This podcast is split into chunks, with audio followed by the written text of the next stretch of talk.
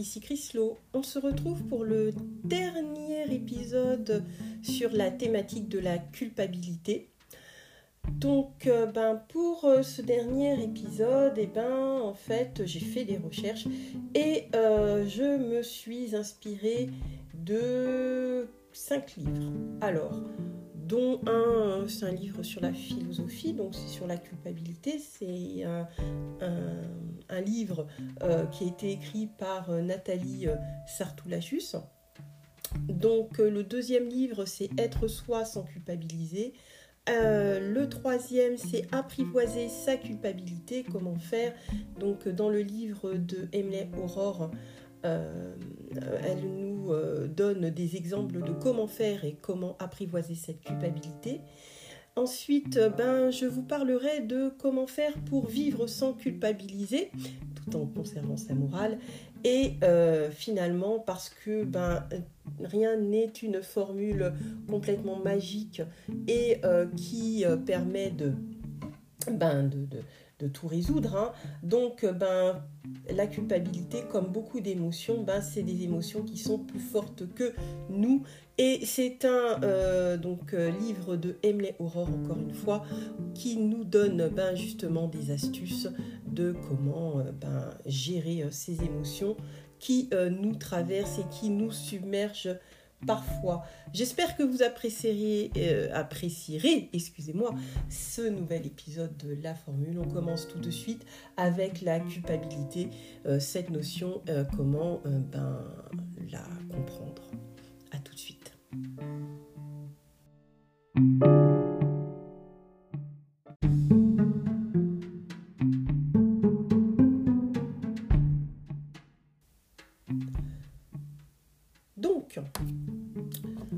La culpabilité. Pourquoi? Ben, je euh, parle de la culpabilité aujourd'hui Parce que finalement, c'est un, un sujet d'actualité. Avec tout ce qui se passe autour de la vaccination, des pro-vax, des anti-vax, euh, voilà, ben, c'est un sujet d'actualité.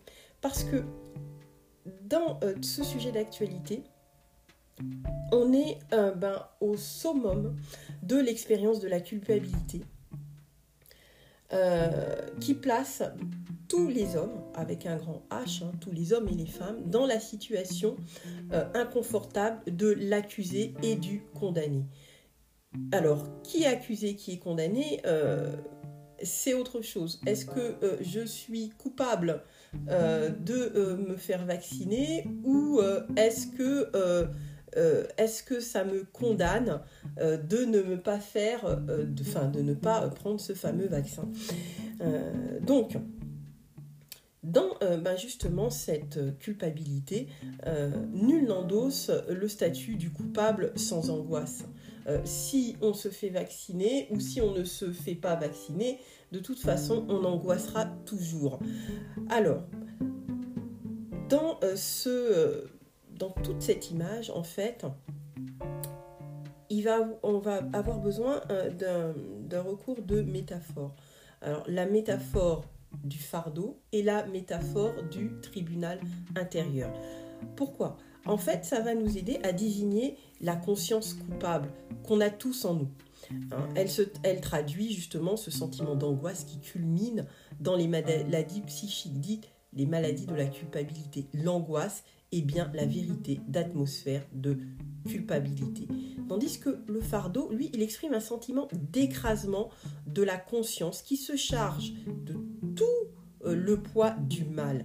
Cet acte par lequel l'homme prend toute la faute qui, euh, euh, constitue une révolution par rapport à ce qu'il entretient avec le mal.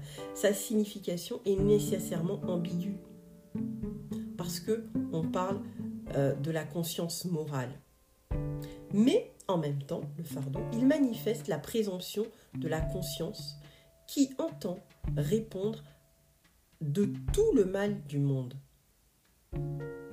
Donc, cette métaphore, euh, si on revient sur la métaphore du tribunal intérieur, elle est particulièrement riche. Elle lie à la fois le sentiment d'enfermement de soi et le conflit interne qui caractérise l'expérience de euh, la culpabilité. Donc, il importe euh, de euh, distinguer la culpabilité effective et objective qui est établie à partir d'une expérience juridique du sentiment de culpabilité. L'évaluation de la culpabilité dans le domaine du droit, hein, qui se fonde sur la médiation d'une instance tierce, c'est-à-dire qu'il y aura un juge qui va euh, ben, justement déterminer qui est la victime et qui est l'accusé. Et en fait, le développement du sentiment de culpabilité suppose l'approfondissement d'une expérience subjective où l'homme, ben, en fait, est à la fois le juge et l'accusé. Donc ça, c'est euh, la culpabilité intérieure. Et en fait, il y avait déjà un, philosophe qui en a parlé, c'est euh, Paul Ricoeur, qui parle de l'homme-mesure. C'est-à-dire qu'il est à la fois juge et euh, en même temps, il est euh, ben, l'accusé. Donc voilà, c'est ce qui condense en fait la conscience scrupuleuse des paradoxes de la culpabilité. C'est-à-dire qu'il n'y aura pas un tiers qui va euh, nous juger. Donc euh, voilà.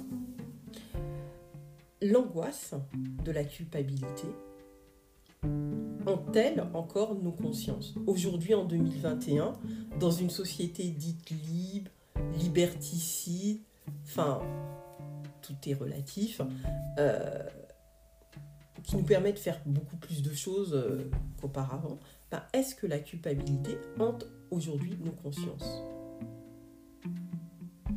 Ben, en fait, non, si l'on croit l'actuel argument de la déculpabilisation générale.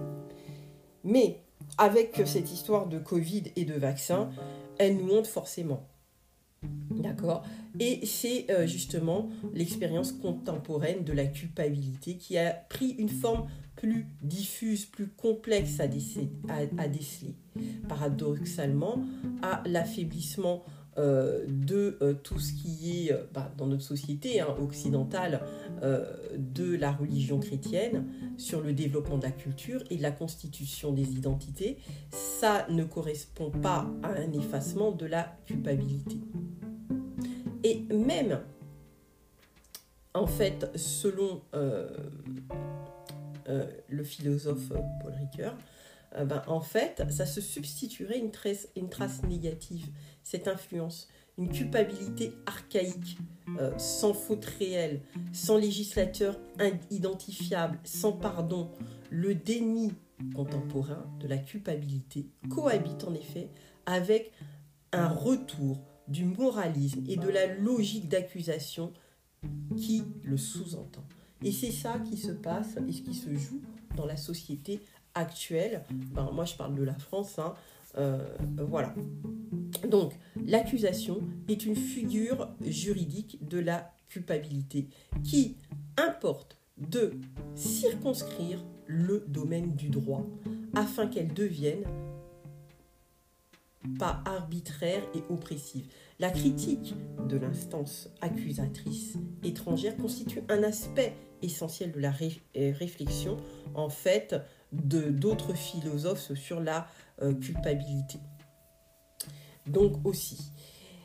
Et euh, en fait, euh, c'est ça qui est compliqué aujourd'hui, c'est que cette vigilance à l'endroit de l'accusation repose sur la reconnaissance de la fiabilité de nos jugements humains.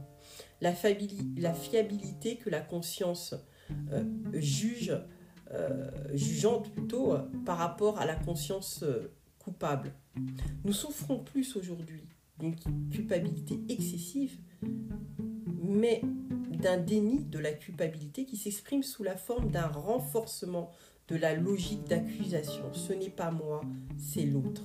Et une profonde indifférence à l'endroit de la détresse humaine issue de la résurgence du euh, fatalisme. À quoi bon? À quoi bon se faire vacciner?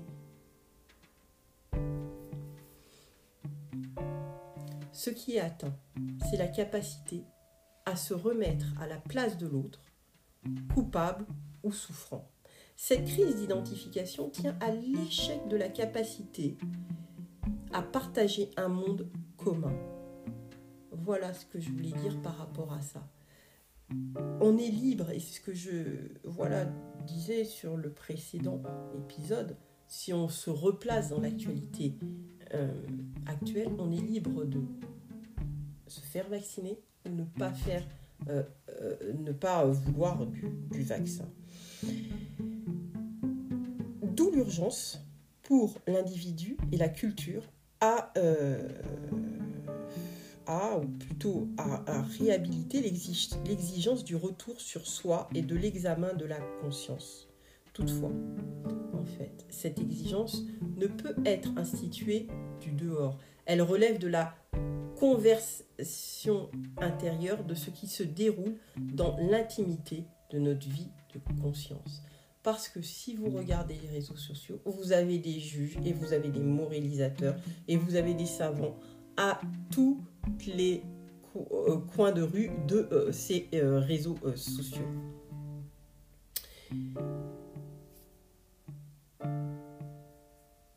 La culpabilité morale se rattache davantage à la naissance de la subjectivité. Elle concerne le rapport que chacun entretient avec le bien ou le mal.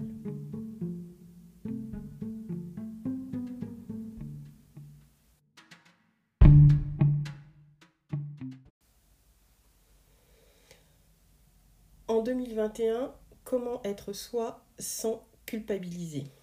Il semble difficile d'imaginer les relations humaines dans euh, une vie en société sans conscience, sans scrupules, sans moralité, sans regard ni jugement porté sur ses propres comportements. De fait, nous avons, euh, en tant qu'être humain, la faculté euh, d'évaluer nos actes et nos propos de scruter nos intentions euh, qui se présentent à nous euh, et de réfléchir à nos actes et les conséquences enfin, pourraient avoir sur autrui. C'est d'ailleurs cette faculté qui nous permet de progresser, d'évoluer, euh, d'être responsable de nos choix. Si cette conscience de soi conduit ainsi tout à chacun à culpabiliser, Certaines personnes culpabilisent toutefois plus que d'autres. En effet, si nous éprouvons tous couramment des scrupules, des remords, si nous avons parfois une mauvaise conscience, il existe une différence de taille entre être conscient de ses devoirs et savoir reconnaître qu'on s'est mal comporté et euh, de s'accuser soi-même, de se faire des reproches et de se sentir en permanence en faute. Dans un cas, on peut progresser, évoluer, agir, construire des relations positives. Dans l'autre cas, on peut être submergé par des euh, tourments plus ou moins vifs et qui tournent en rond. on peut ressasser tout le temps et on a toutes les chances de répéter le même comportement. Pire, de s'auto-détruire en s'empêchant d'être heureux, de réussir, bref, d'être soi-même. Il existe une bonne et une mauvaise culpabilité. L'une saine qui permet d'avancer, de réparer ses erreurs, de réguler ses pulsions destructrices, et l'autre dite malsaine qui infantilise, torture, fait perdre ses moyens, demeure stérile, et empêche au final de prendre ses responsabilités et euh, de donner le meilleur de soi.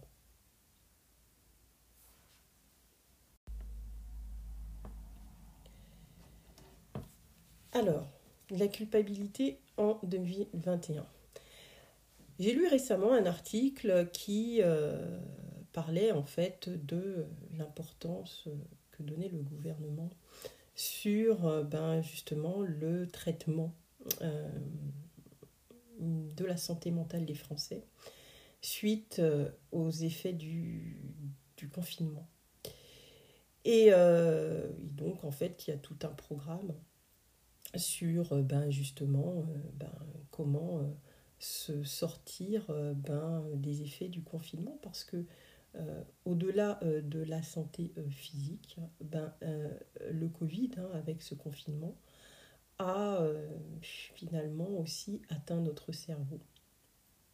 Et, et, c'est pour ça aussi que, enfin, sans me justifier, c'est pour ça que j'avais envie de traiter du sujet de la culpabilité euh, parce que euh, aujourd'hui beaucoup euh, pensent à leur situation morale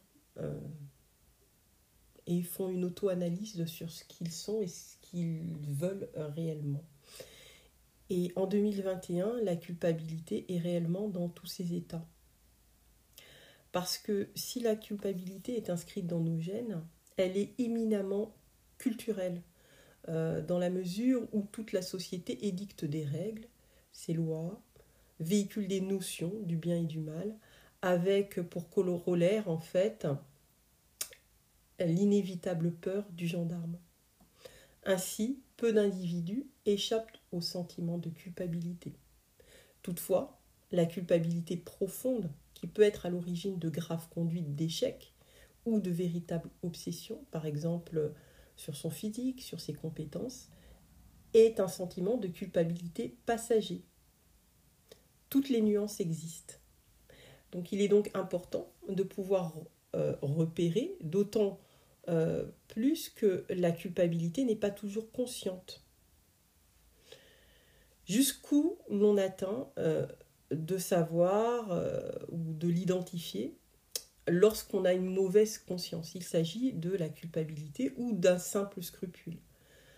Le terme est devenu tellement courant que nous confondons souvent culpabilisation et remise en cause, culpabilité et mauvaise conscience. De même, est-il essentiel de distinguer euh, la culpabilité saine et la culpabilité malsaine? J'en avais parlé euh, la dernière fois sur un précédent euh, épisode. Sans quoi, nous risquons de penser euh, culpabiliser quand nous prenons nos responsabilités et inversement, euh, de penser euh, de prendre ses responsabilités alors que nous faisons que de culpabiliser. C'est compliqué. Hein. Quelle qu'en soit l'intensité, éprouver un sentiment de culpabilité relève d'un processus bien précis, lié à la notion de faute et à la crainte d'une sanction, d'une punition, tout dépend ensuite de la faute et de l'individu qui pense l'avoir commise.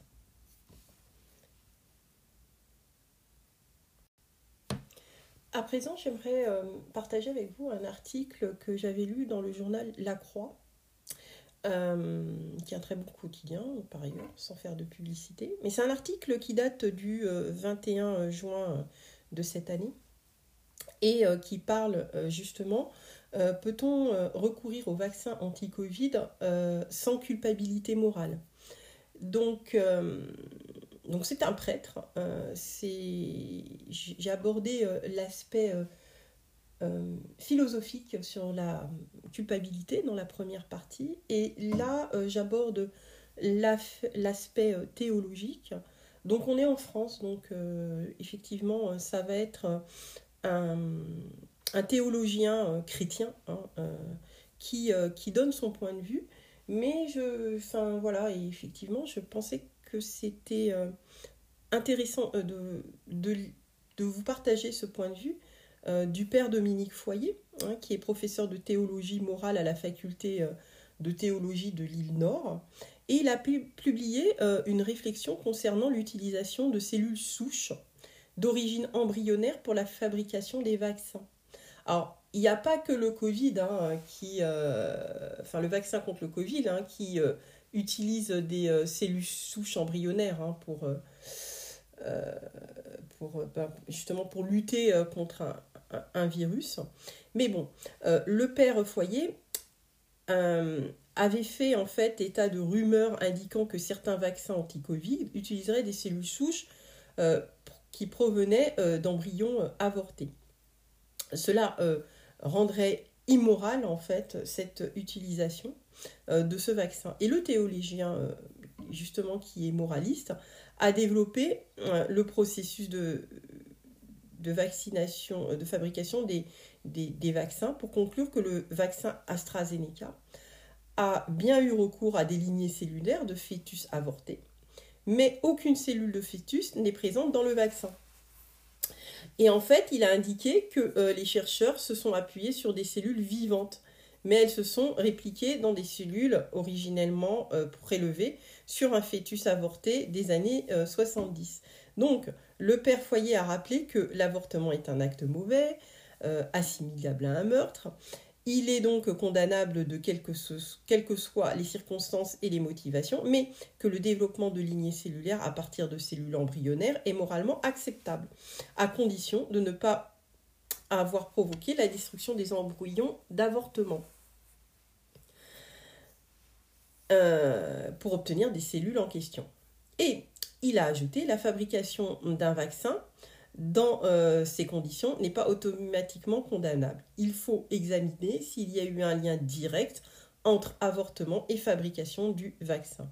Donc le père Dominique Foyer a noté que la congrégation de la doctrine euh, de la foi publiée euh, le 21 décembre 2020, une note sur la moralité de l'usage de certains vaccins contre le Covid, et que malgré l'utilisation de cellules issues de cellules de fœtus avortés lors de leur élaboration, ben justement, la CDF indique qu'il est toujours possible de l'utiliser. Le père Foyer s'est appuyé sur ces deux arguments. Donc, le premier est que la pandémie est une situation extrêmement grave, ce qui justifie de recourir de façon exceptionnelle à des procédés sanitaires, même s'ils ne sont pas entièrement satisfaisants du plan moral, et que l'on peut dire qu'une personne qui utilise un vaccin certes obtenue à partir de lignées de cellules souches issues d'un avortement il y a 40 ans, et coopère formellement à l'acte d'avortement, ce qui serait immoral. Car il est rappelé, et il n'y a pas de coopération réelle à un tel acte. S'il y a une, s'il y a une coopération, elle est indirecte, accidentelle et non voulue. Donc, le père Dominique Foyer, lui, il a conclu, en attirant l'attention sur les autres questions éthiques, la réparation donc la répartition des vaccins dans le monde, est-elle suffisamment soucieuse des exigences de la solidarité et de la justice? Et ça, c'est une autre approche. Donc effectivement, dans toute cette histoire euh, du Covid, euh, de moralisation, de se faire vacciner pro ou anti-vax ou pas, au-delà de la question est-ce que euh, ce vaccin est sûr parce que voilà, il n'y a pas assez de recul sur les effets et ce genre de choses, eh bien en fait, il y a toute une question de moralisation euh, religieuse. Il faut aussi en tenir compte pour les pros et les anti-vax parce que on nous met en avant, mais après il y a toujours des, détracteurs qui sont à un autre niveau et à un autre niveau de conscience euh, morale.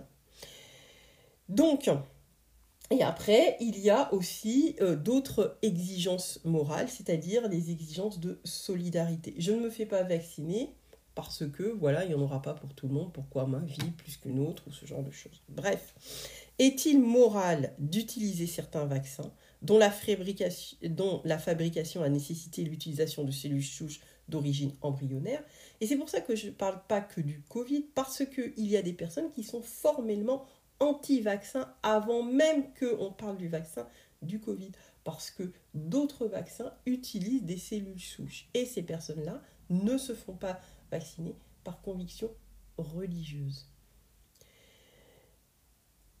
Donc, et il y a une information, une information à circuler. Certains vaccins anti-Covid utiliseraient des cellules souches provenant d'embryons avortés. Et ça, ça a alimenté la campagne, euh, les arguments des anti-vaccins. Et que ça rendrait justement immoral leur utilisation. Parce qu'on parle d'ADN euh, modifié, l'ADN, et euh, après il y a eu toute la campagne, enfin on va dire, euh, la, campagne de modification de l'ADN de nos cellules. Et c'est comme ça que des vaccins comme Pfizer, Moderna ont été soupçonnés de modifier l'ADN des humains parce que, en fait, ces vaccins-là contenait des cellules d'embryons humains avortés. Et ça a été très alarmiste. Et c'est comme ça qu'on s'est euh, retrouvé à un désaveu en fait de, euh, de la communauté scientifique qui, justement, ben, disait, bah voilà, on a trouvé une solution. Le fameux vaccin. Après, je ne vous parle pas de, de, Big Pharma, mais je, je me place au niveau de la morale.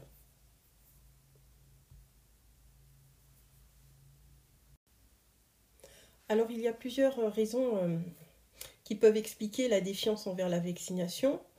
Donc euh, ça peut être un faible niveau de confiance envers les autorités sanitaires ou politiques hein, surtout, la désinformation, la diffusion massive de fake news, une attirance de l'humain pour les faits scandaleux, le biais cognitif de confirmation qui fait que euh, les gens sont plus enclins à retenir ce qui confirme leur position, hein, euh, comme je l'ai illustré tout à l'heure avec euh, ben, la théorie, enfin la théorie religieuse, les convictions religieuses de, certains. Et, et puis aussi à faire aussi attention à ce qui n'irait pas dans le même sens qu'eux. Hein, bon, après, il faut il faut aussi se pencher sur euh, la question euh, comment nos biais cognitifs nous influencent euh, pendant l'épidémie du Covid-19. Ça, c'est une chose. Et j'ai envie de, de, faire une petite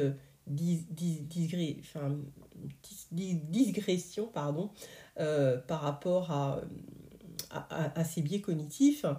Euh, qui, euh, malgré notre volonté euh, d'être objectif, rationnel, la, la, façon dont nous percevons et nous analysons le monde qui nous entoure est, forcément biaisée sans, sans que l'on ait conscience. le cerveau ne traite pas objectivement les informations que nous recevons. On parle de biais cognitifs et dans le cadre du Covid-19, certains biais cognitifs ont pu influencer nos comportements vers une minimisation, minimisation de la crise du Covid-19. Euh, je suis toujours en fait sur euh, la thématique de la culpabilité, mais euh, je, tiens quand même à parler de ce sujet. pourquoi? Parce que, parce que forcément, l'arbitraire de chacun, en fait, euh, a été euh, mis à, rude épreuve et euh, nos biais cognitifs ont sûrement influencé notre perception et les décisions pendant cette crise en fait. nous n'avons pas aujourd'hui le recul nécessaire pour évaluer l'impact des biais cognitifs dans la perception de la gestion de crise et il serait très difficile d'un point de vue méthodologique d'attribuer un acte spécifique. Par exemple, ne pas, euh, enfin, par exemple, ne pas fermer les écoles, euh, euh, ne pas se faire vacciner, enfin voilà.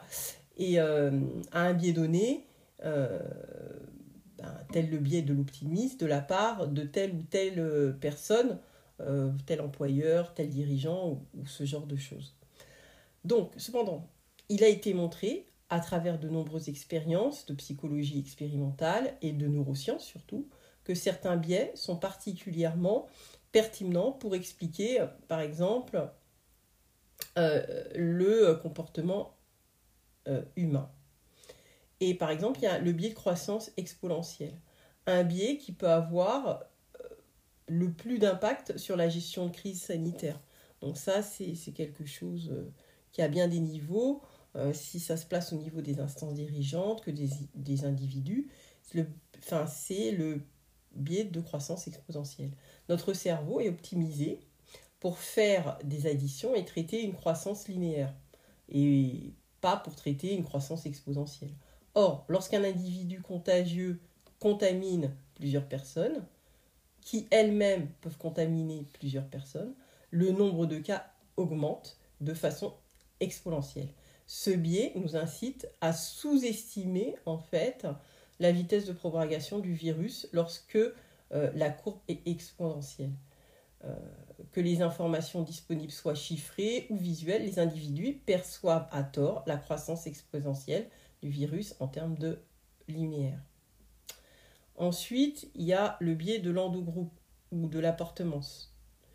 Donc en fait, ce biais caractérise le fait euh, que la manière générale, les membres d'un groupe, la famille, les amis, sont considérés comme étant plus dignes de confiance, plus compétents, etc., que ceux qui n'en font pas partie. Plus les membres du groupe sont proches, parents, grands-parents par exemple, et plus cet effet est fort. Dans le cadre de la pandémie du, du Covid-19, on croit à tort que nos enfants ont moins de risques d'être atteints du Covid-19 et de nous infecter ou d'infecter leurs grands-parents euh, que des inconnus. Bref. Ensuite, vous avez le biais d'optimiste. L'humain, euh, les êtres humains ont tendance à être irrationnellement optimistes. Et cela a plusieurs implications. Nous surestimons notre capacité à contrôler un événement extérieur, même s'il est aléatoire. Nous considérons que euh, nous considérons comme meilleur, plus fort, plus solide que la moyenne. Nous estimons euh, la survenue d'événements positifs comme plus probable euh, pour nous, pour les autres, et inversement pour les événements négatifs. Lorsque nous apprenons de nouvelles informations, nous les intégrons plus facilement si elles sont en notre faveur plutôt qu'en notre défaveur. Par exemple, si un individu estime que dans un premier temps, le risque qu'il soit atteint d'une forme sévère du Covid euh, est à 40%, et qu'on lui annonce que ce risque n'est que à 30%, il va beaucoup plus facilement retenir de nouveaux chiffres que si on avait annoncé euh, que le risque était de 50%. Cette asymétrie de traitement des informations qui sont en notre faveur contre celles qui sont entre notre défaveur augmente la prise de risque face euh, à la Covid. Je ne suis pas en train d'essayer de vous inciter à vous faire vacciner, mais bon, en fait, si on doit réfléchir, en fait, il faut réfléchir dans sa globalité. Et je ne vous parle pas d'aspect économique, capitalisme et ce genre de choses. Donc, ce biais de nous peut nous amener à croire à tort que nous sommes plus protégés que les autres contre le Covid-19 ou plus ou moins susceptibles d'être gravement malades à cause du Covid-19. En fait, l'idée que SRAS-CoV-2 est principalement un danger pour les autres peut conduire au non-respect des consignes sanitaires. Ce biais peut expliquer en partie pourquoi les pays d'Europe et d'Amérique du Nord, entre autres, euh, ne se sont pas sentis tout de suite concernés par euh, l'épidémie lorsqu'elle se propageait en Chine, à une époque où euh, les flux humains étaient pourtant considérablement à l'échelle mondiale. Donc, si on replace ça au biais exponentiel, voilà. Enfin, ce biais est sûrement responsable en partie d'un certain nombre de relâchements dans le respect des gestes barrières durant l'été, malgré la forte propagation du virus. Ça, c'est un point de vue aussi. Et après, vous avez le biais de confirmation.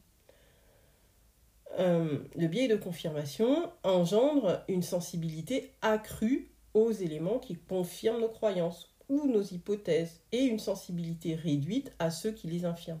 Par exemple, une personne qui pense porter un masque ne sert à rien de la propagation du Covid-19, elle va avoir tendance à être sensible préréférentiellement aux faits qui vont dans son sens et ne pas considérer les faits qui euh, prouvent le contraire. En conséquence, elle peut se focaliser sur le fait qu'il y ait eu autant de décès dans un pays euh, qui a rendu le port du masque obligatoire que dans un autre qui n'a pas rendu le port du masque obligatoire, sans tenir compte des autres facteurs explicatifs potentiels tels que la densité de la population, les habitudes culturelles, l'âge, la population, l'âge de la population ou des facteurs de comorbidité. Et ensuite, vous avez le biais de disponibilité. Euh, notre estimation de la probabilité d'un événement est biaisée par la facilité avec laquelle son occurrence nous vient à l'esprit. Si un événement nous vient facilement à l'esprit, nous estimons que cet événement est probable, contrairement à un événement dont nous n'avons pas d'exemple en tête. Dans le cas de l'épidémie, le Covid-19, si on ne connaît pas de malade dans notre entourage, on risque de sous-estimer la prévalence de la maladie et bien moins respecter les consignes sanitaires. La sous-estimation du risque pour les personnes qui n'ont pas connu de maladie sévère est particulièrement pertinente aujourd'hui pour la pandémie du Covid-19. Donc en fait, ils se disent, ben ouais, mais bon, en fait, euh, c'est pas grave.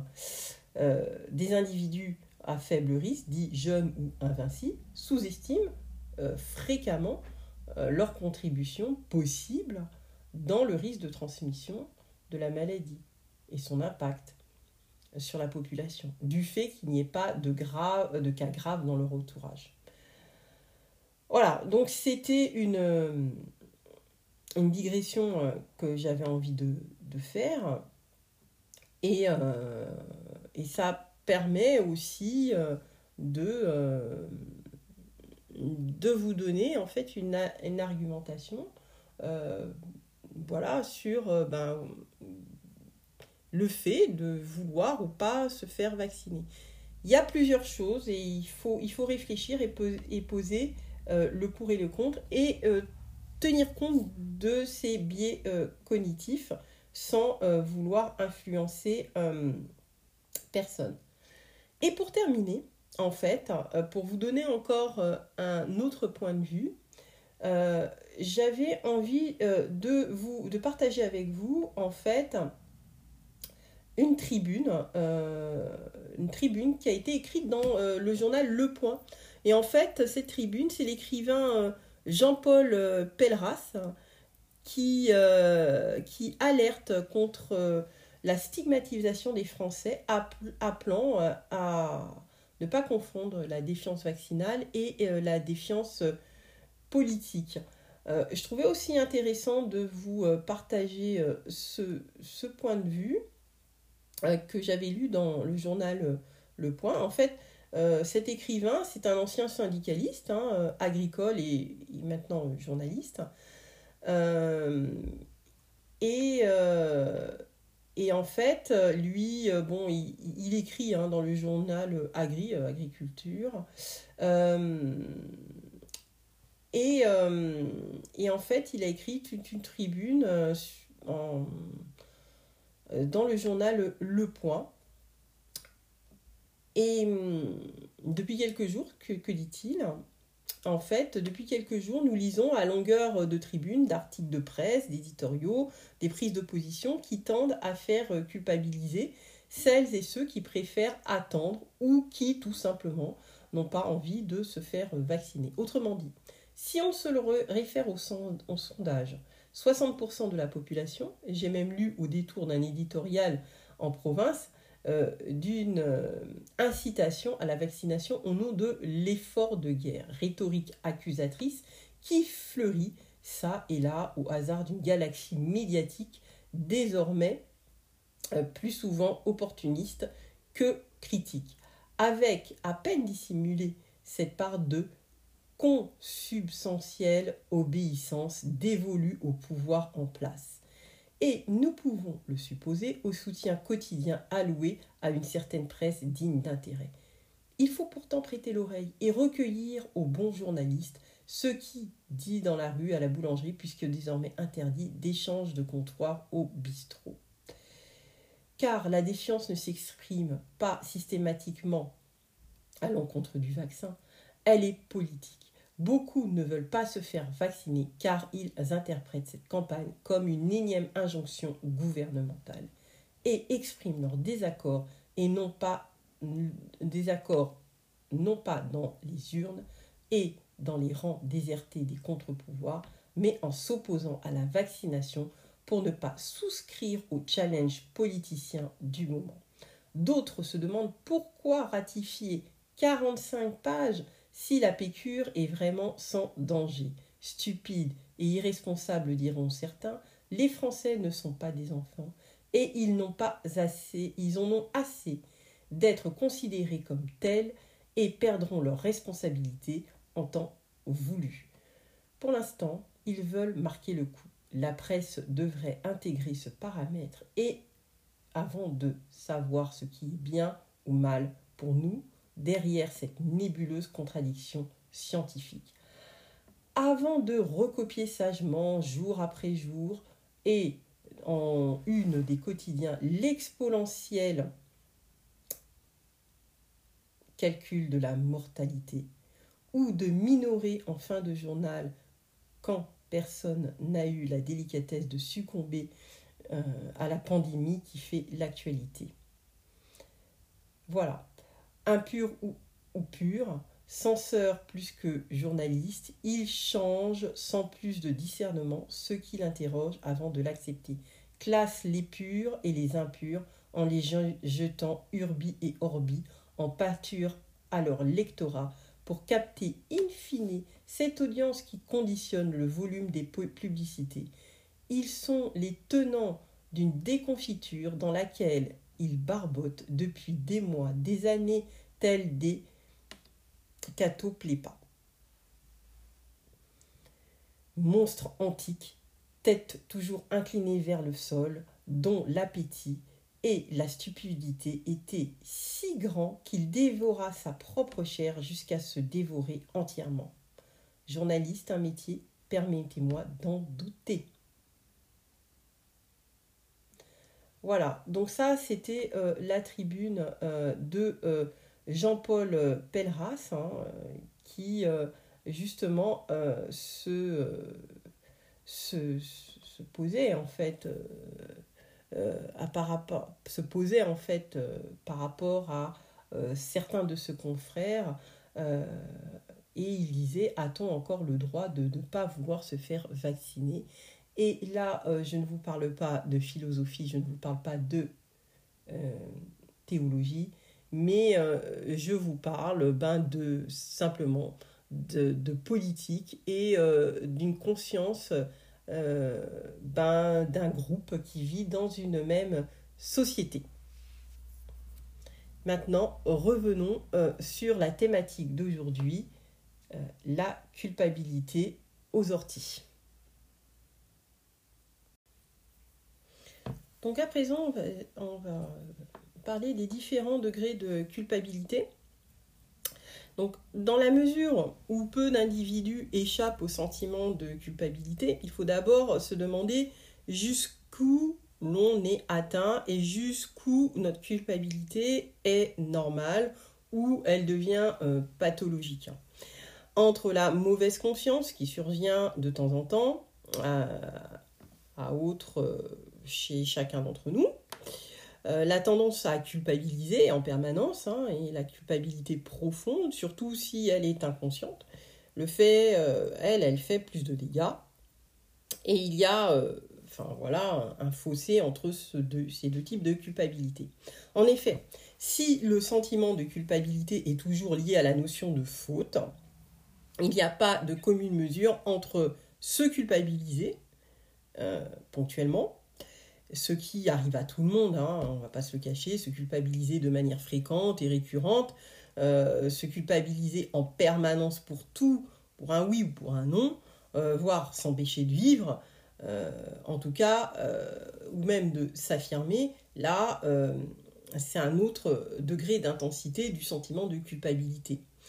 Pourquoi? Parce que l'intensité du sentiment de culpabilité, sa fréquence, sa durée, sa permanence, sa récurrence, mais aussi euh, de son objet et de ses conséquences sur la manière de mener sa propre... Enfin, ça a des conséquences sur la manière de mener sa propre vie et ça dépend aussi du degré de culpabilité. Euh, par ailleurs, il est important d'être conscient de sa culpabilité. Quand l'individu n'en a pas conscience, c'est là que ça fait des ravages. Hum, des maniaques, des psychopathes, tout ce genre de choses. Alors, la culpabilisation euh, ou la culpabilité, euh, culpabilisation ou culpabilité normale ou pathologique. Si se culpabiliser est un sentiment humain, il arrive à tout à chacun d'avoir une mauvaise conscience. Euh, quand nous sommes en situation d'échec, quand nous n'avons pas été à la hauteur d'une situation, quand des reproches mérités nous sont adressés. À l'inverse, culpabiliser de manière récurrente vis-à-vis de sa mère, de son fils, de son patron, d'être arrivé à l'avance, d'être arrivé en retard, d'avoir euh, relancé, de ne pas avoir relancé, ou bien encore éprouver toujours le sentiment d'être en cause. Quand un proche connaît une difficulté, quand quelqu'un fait la tête, cache un sentiment plus ancré de culpabilité, Enfin, voilà. De fait, plus la culpabilisation est fréquente ou disproportionnée par rapport à la situation objective, plus le sujet vit dans un état de culpabilité.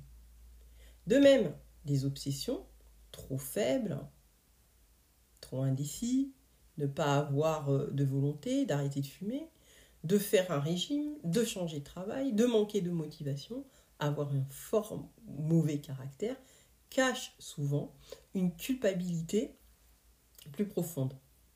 Parfois, des choses plus conséquentes dont la réalité, dont, enfin, dont la réalité de vie de l'individu, euh,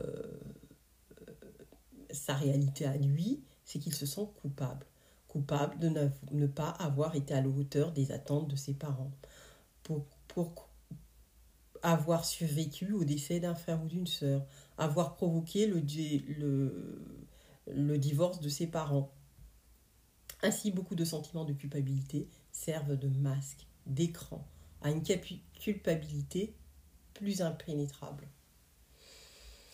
Donc, la différence entre culpabilité et culpabilisation, comment faire la différence hein, euh, entre la culpabilisation simple, normale, et la culpabilité pathologique, culpabilisée, signifie d'une personne, une situation, euh, une situation donne au sujet, un moment précis, l'impression d'être coupable ou qu'il se donne ponctuellement à lui-même cette impression. La culpabilité, ça a à voir, même inconsciemment, au fond de soi, quoi qu'il se passe, le sentiment, ou plutôt la certitude d'être coupable. C'est se penser coupable, se présenter et se déclarer aux autres, se sanctionner comme tel, et être en quelque sorte hein, en état de culpabilisation permanente. Il s'agit d'un sentiment beaucoup plus fort, la culpabilité, que la culpabilisation. Enfin, Donc, euh, voilà, culpabilisation, c'est ponctuel, et culpabilité, c'est euh, voilà dans le temps euh, plus long. Il est évident que la culpabilité est forte. Plus le sujet est, le sujet est déjà en lui, le sentiment d'être coupable. Plus les autres sont en mesure de lui donner, plus il se donne régulièrement à lui-même. En d'autres termes, il a tendance à culpabiliser et à se laisser culpabiliser pour aider en fait la personne à prendre du recul, euh, quand il y a euh, la certitude, quand il a, enfin cette personne a la certitude d'être coupable, il peut être bon pour elle euh, de lui faire réaliser que ce sentiment de culpabilité, si l'on prend en compte que ce sentiment ne correspond à rien du point de vue juridique, euh, ben, que ce sentiment lui a été donné dans l'enfance, par le passé, d'une manière absolue et radicale. En d'autres termes, il n'est pas coupable. Cette personne n'est pas coupable. Donc voilà. Alors, il existe parfois des coupables nés, hum, d'accord, dès la petite enfance. Donc, parce que les parents ont été autoritaires, euh, euh, voilà, ils ont exigé euh, d'un enfant euh, de se comporter d'une certaine façon. Donc euh, voilà. Et ces personnes, toute leur vie, ne pourront pas s'empêcher, quoi qu'elles fassent, ben, elles auront toujours quelque chose à se reprocher. Et elles ne sont jamais en paix. c'est, c'est une crainte, une sensation, des sensations qui sont intégrées euh, qui ont été intégrés, euh, imprégnés dès l'enfance. Et, euh, ces personnes-là, en fait, ne sont, sont toujours tourmentées par le fait de ne jamais être, bien, parce que les parents ont été très exigeants, très autoritaires, très contrôlants sur la façon dont, l'enfant devait être.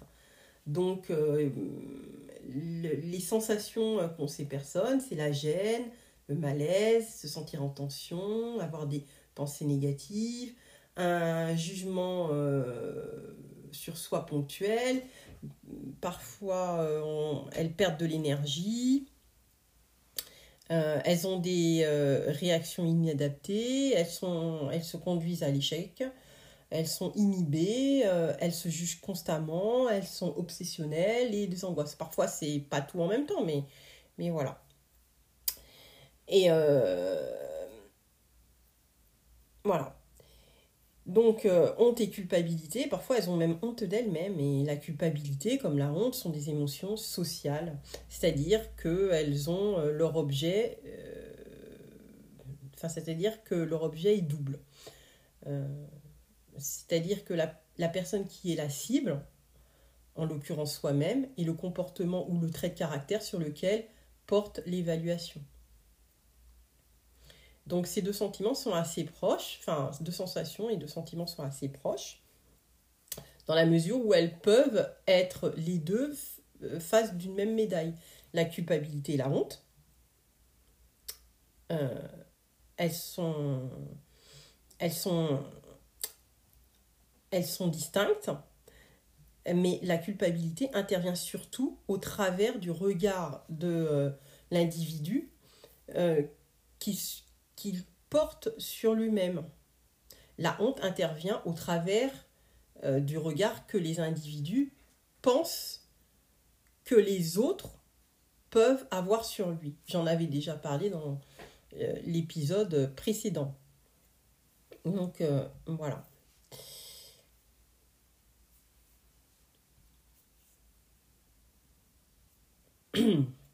la culpabilité consciente, et puis après, il existe des culpabilités inconscientes. Quand une personne éprouve une forte culpabilité, contrairement à ce que l'on pourrait penser, il n'en est pas toujours conscient. Enfin, cette personne n'en est pas toujours conscient. D'abord parce que l'origine est très ancienne, mais surtout parce qu'elle a tendance à refouler d'une part la douleur des souvenirs qui lui sont associés, et dont elle se croit en partie responsable. Par exemple, la séparation, la désunion, la maladie, l'accident, le rejet, euh, les interdits euh, qu'elle pense avoir transgressés, euh, les désirs sexuels, par exemple du complexe Deep, hein, tout simplement. le fait de ne pas avoir aimé, et tout ça, ça euh, génère une angoisse, euh, des angoisses euh, d'éventuelles sanctions. parce que le fait de prendre conscience de sa culpabilité, c'est se souvenir de la souffrance qui en est l'origine, de l'angoisse qui est liée à la crainte très vive d'une sanction que cette personne imagine terrible. Si la culpabilité a toujours des conséquences négatives pour une personne, elle euh, fait d'autant plus de dégâts lorsqu'elle est inconsciente. Non seulement euh, la personne a tendance à se tourmenter énormément, mais la plupart euh, des cas, euh, elle développe une conduite d'échec ou une attitude masochiste, puisqu'elle euh, le poids de, ce sentiment de culpabilité euh, est lourd et elle pense qu'elle doit payer.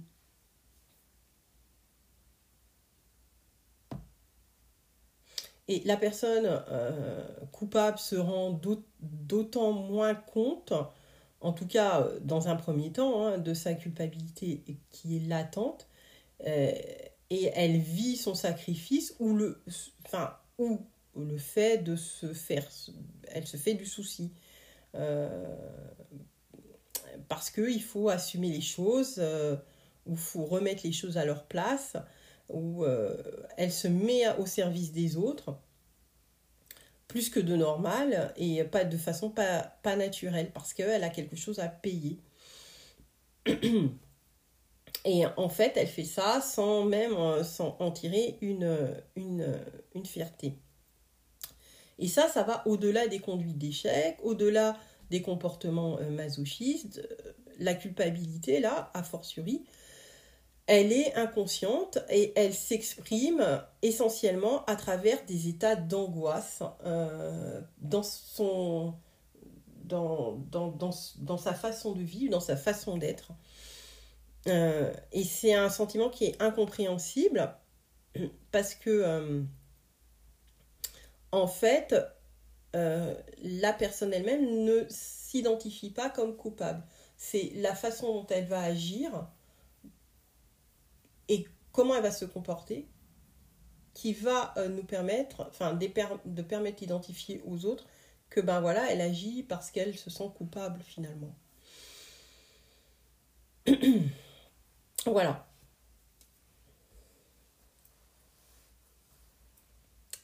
Donc, euh, c'est ce que j'avais envie de, d'exprimer euh, pour, ben voilà, comment comment réfléchir en fait euh, sur la culpabilité et euh, que parfois on peut être euh, coupable ou se culpabiliser sans, en avoir conscience. Et pourtant, on pense avoir intégré des normes, des modèles. on pense que par, sur certaines choses, on s'est autant auto-censuré et, euh, et que c'est auto-censuré, euh, c'est-à-dire c'est une censure sociale, hein, bien naturellement, et, il en faut, je dis pas qu'il n'en faut pas, et que euh, on, s'auto-censure sur certaines choses qui pourraient être complètement normales, et, par exemple des, des, des autocensures, par exemple dans la norme, normalité du, couple, homme-femme, effectivement, euh, pour... Euh, et c'est ce qui fait partie aussi de la charge mentale des femmes, je réfléchis en même temps que je vous parle, parce que ça me vient comme exemple, dans tout ce qui est charge mentale, dans le couple, il y a une norme sociale. Bon, ça dépend des couples. la société nous fait croire que c'est 50-50 ou ce genre de choses. Mais la charge sociale reste quand même très forte dans un couple hétérosexuelle où certaines femmes en fait sont toujours en action, elles veulent prendre en charge beaucoup euh, euh, de, euh, de, choses à la maison. Et le fait de ne pas, de pas respecter certains codes, c'est-à-dire que c'est la mère qui s'occupe ou ce genre de choses, peut amener à faire culpabiliser certaines femmes. Donc voilà, dans la mesure où leurs comportements, leurs choix leur paraissent normaux, alors qu'elles ne font euh, qu'éviter en fait euh, ce qu'elles aimeraient être réellement. Euh, c'est-à-dire un peu plus libre, se décharger de certaines responsabilités, voilà, travailler plus tard, être plus carriériste, ça existe. Et en fait, si elles faisaient réellement ce dont elles auraient envie, et eh ben, ça leur donnera un sentiment de culpabilité trop fort par rapport à l'image du couple. Mais euh, voilà, donc c'est, c'est, aussi ça euh, dans la, culpabilité. Et euh, généralement, si je me place sur le regard d'une, femme, donc la censure et est, bien plus intégré euh, lorsque la personne reste en quelque sorte en deçà de la culpabilisation. Vous savez, la culpabilisation fait sur euh, un temps donné. La culpabilité, euh, et c'est un peu plus long. Et il faut réussir à changer pour pouvoir aller plus loin en fait. Alors, il faut, euh, pour aller plus loin, justement, il, faut savoir quelle est sa dose de culpabilité. Plus la culpabilité elle est profonde et plus on a tendance à se culpabiliser ou à se laisser culpabiliser. Hein, euh, voilà. Et, euh, et dans le livre que j'ai lu, en fait, il euh, y a des... euh, y a des exercices qui vous permettent de découvrir avant tout quelle est euh, sa tendance à la culpabilisation. Alors, ça va des, des, questions. Alors, la question 1, c'est Avez-vous l'impression que vous auriez pu mieux faire? Alors, ça, c'est la culpabilisation, c'est un temps donné. Donc, c'est rarement, la plupart du temps ou toujours. La deuxième question, c'est Avez-vous eu du mal à savoir ce que vous voulez? Petit a, rarement. Petit b, la plupart du temps. Petit c, toujours. Question 3. Défendez-vous vos intérêts? Petit a, facilement. Petit b, difficilement. Petit c, très difficilement. Question 4. Êtes-vous mal à l'aise quand vous arrivez à vos fins? Petit a rarement, petit b la plupart du temps, petit c toujours. Question 5.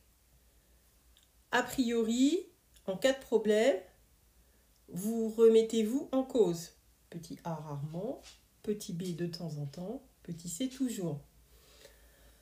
Avancez-vous dans votre vie Petit a facilement, petit b difficilement, petit c très difficilement. Êtes-vous content ou contente de vous? Petit a généralement, petit b rarement, petit c jamais.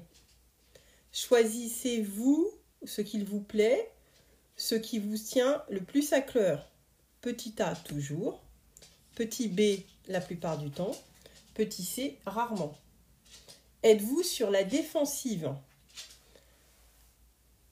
Petit a rarement, Petit b souvent, petit c toujours.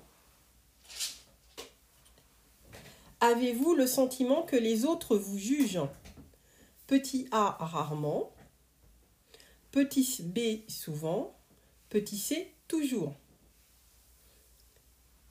Question 11. Avez-vous le sentiment d'avoir à donner plus? Petit a rarement, petit b souvent, petit c toujours. Avez-vous du mal à vous faire plaisir?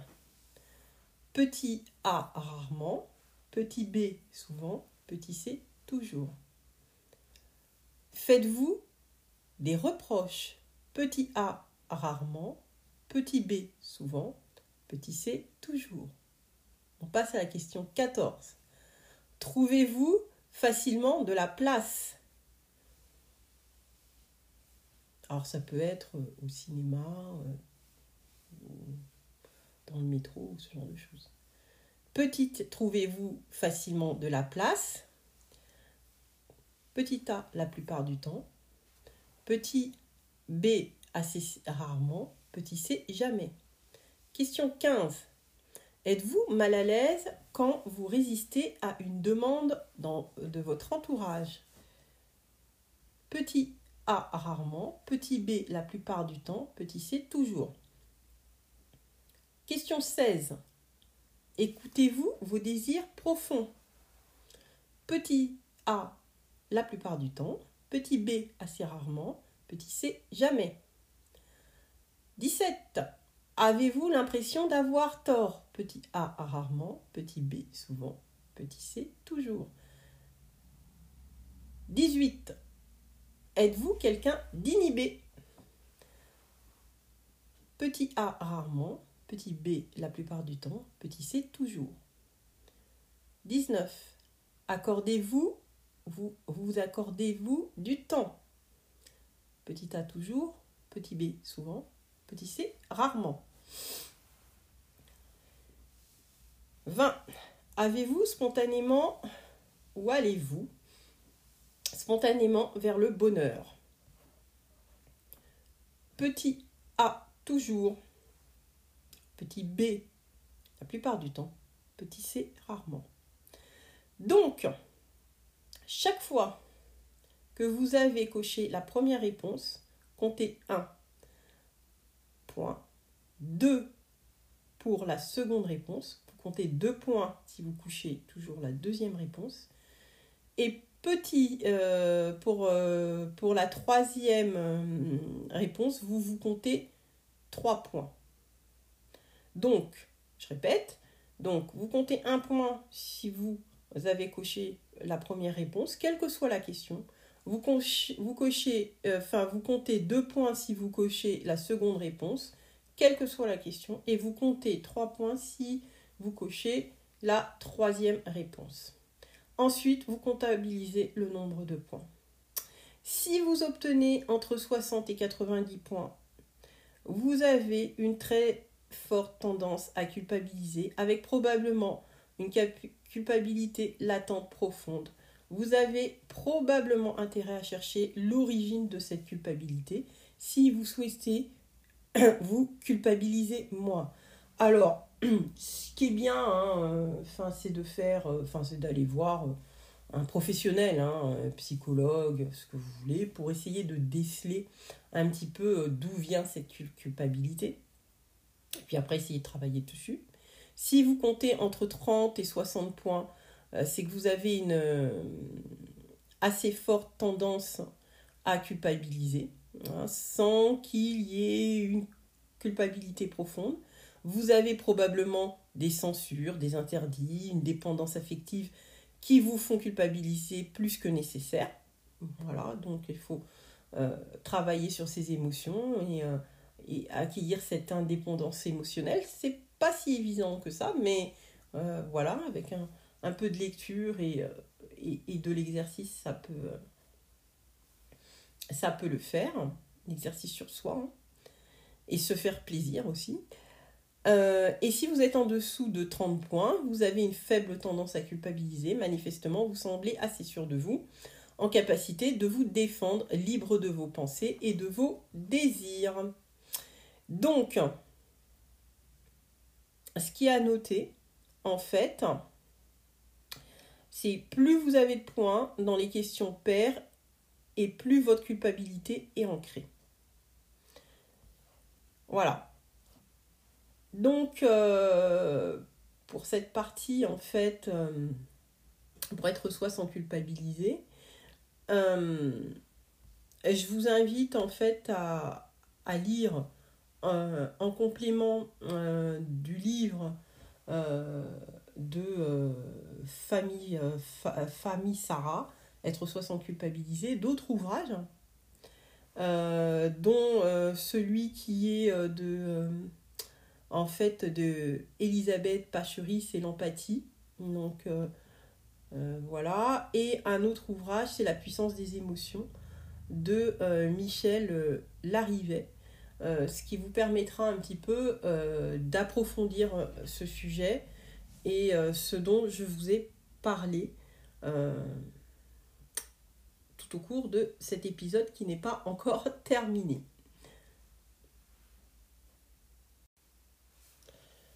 Alors, pour continuer, en fait, euh, à approfondir ce sujet sur euh, la culpabilité, euh, j'espère que vous avez fait l'exercice pour savoir comment vous vous situez. Est-ce que vous avez une culpabilité qui est ancrée vous n'êtes pas du tout, vous vous assumez complètement, vous vous sentez bien.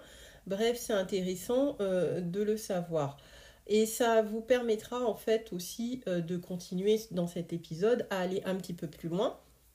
Et même si vous voulez aller plus loin euh, et découvrir un peu plus sur cette thématique de comment vivre sans culpabilité, je vous conseille euh, de euh, lire euh, le livre de vivre sans culpabilité. c'est un livre en fait qui va vous permettre de vous détacher de votre culpabilité. Donc ce livre est de Sarah Temery. Donc de toute façon les références des des livres, euh, je vous les indiquerai euh, dans euh, les notes de cet épisode. ce qui est intéressant dans cet ouvrage, c'est que, ben, en fait, ça va retracer ben, qu'est-ce que le sentiment de culpabilité, quelles sont les origines, ou est-ce que c'est normal ou pas de, se sentir de culpabiliser Est-ce que ben, elle va reprendre la différence entre la bonne et la mauvaise culpabilité et faire la part des choses, qui est intéressant.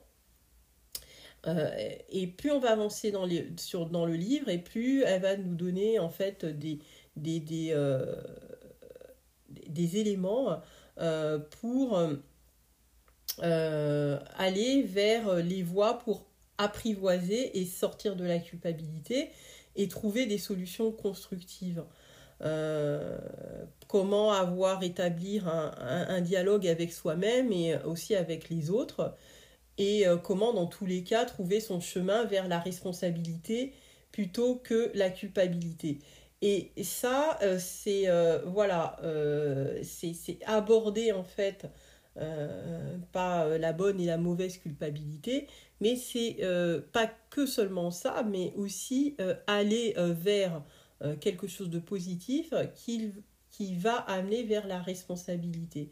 C'est vrai que la culpabilité, c'est un sentiment universel hein, qui se manifeste toujours par une tension, une anxiété, voire une angoisse. Euh, voilà, donc ça c'est quelque chose qui est euh, universel, mais euh, et qui, qui, permet de détecter qu'on a un sens moral inné. Mais il n'y a pas que ça. Une fois qu'on a détecté ça, ben, il faut travailler. Il ne faut pas se tromper entre la culpabilité et la honte. Euh, et il faut comprendre aussi euh, qu'est-ce qui était ancré euh, en nous si on a vraiment un fort sentiment de culpabilité. qu'est-ce qui est ancré depuis longtemps et travailler dessus. Donc, voilà. et aller de la d'aller de la culpabilité vers la responsabilité, ce qui permet d'avoir un comportement plus mature envers soi-même et un comportement plus adulte envers les autres. Euh, même si parfois on peut parler de mauvaise conscience qui mène vers la responsabilité, ben, la culpabilité négative, quant à elle, elle fait régresser euh, et conduit à euh, des réactions stériles. Bon, ça, peut arriver. Euh, et parfois, ce qu'on a déjà parlé précédemment dans l'épisode, c'est que la culpabilité saine, elle permet d'être un rempart à l'indifférence et de reconnaître et de réparer ses erreurs. Donc, comme on le disait précédemment, la culpabilité malsaine infantilise, elle torture au quotidien et elle nous fait perdre nos moyens. Et tandis que la culpabilité, et elle empêche de prendre ses responsabilités, surtout. Et que la euh, culpabilité saine, elle, elle permet d'agir et justement d'aller vers la, la, la, responsabilité. Mais il faut quand même euh, distinguer, est-ce qu'on se sent plus euh, dans la culpabilité saine en faute ou responsable Donc voilà. Donc euh, responsable égale coupable. Donc on se sent plus en faute euh, ou coupable par rapport à responsable. Hmm. Si, vous voyez, si, vous voyez ce que je veux, je veux dire. Donc en plus, ce qui est intéressant dans son euh, livre, c'est qu'elle nous propose un test euh, sur les tendances, est-ce qu'on est plutôt responsable ou coupable? Et c'est assez intéressant. Euh, voilà, donc, euh, et ça me permet d'approfondir votre maturité par rapport à ce, ce sentiment.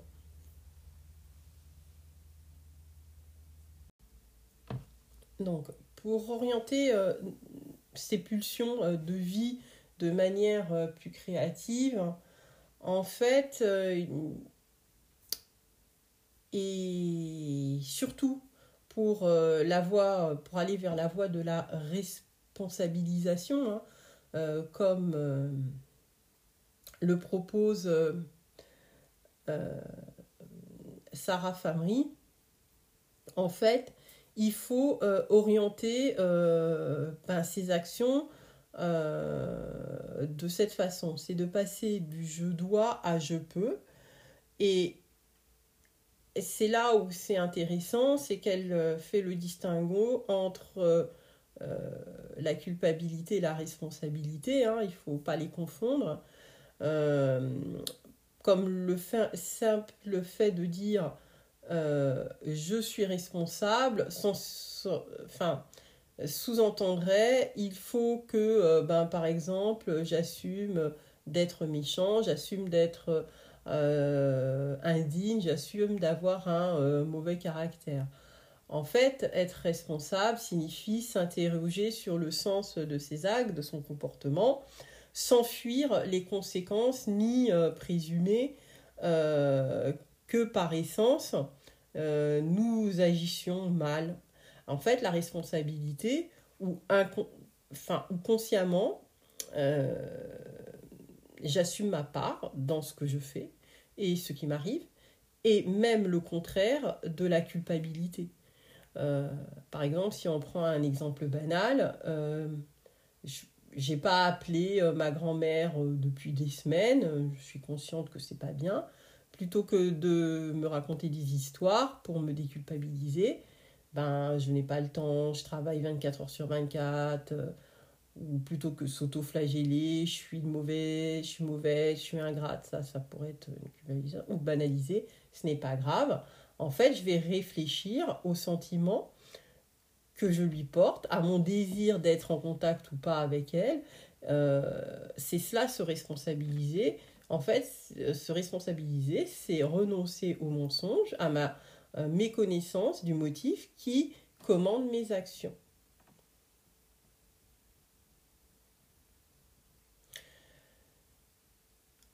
Toutefois, nul ne sort de la culpabilité seul. C'est pas vrai. C'est pas en écoutant ce podcast ou euh, en lisant un million de bouquins qu'on sort de la culpabilité.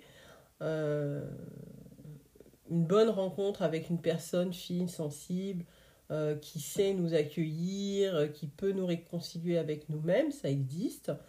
Euh, mais quand on souffre vraiment trop, là, c'est une thérapie qui s'impose. Hein. Enfin, tout le monde n'est pas thérapeute. Mais voilà. Une écoute qui ne juge pas est le meilleur antidote à la honte d'exister. Ce savoir entendu permet de nous faire prendre corps, euh, de nous sentir à l'aise dans ce corps. Euh, voilà, ça c'est la première étape. Ensuite, euh, nous apprenons à faire preuve de bienveillance. Je vous ai recommandé le livre Empathie, hein, pressé un petit peu plus en amont dans l'épisode. et ce que je disais, en fait, euh, nous apprenons alors à faire preuve de bienveillance, de sincérité envers nous-mêmes. Être sincère envers soi-même, c'est hyper important. Progressivement, en fait, on va chercher à se plaire euh, et on va chercher à agir de la bonne façon. Euh, et puis, on va apprendre à se à s'accepter.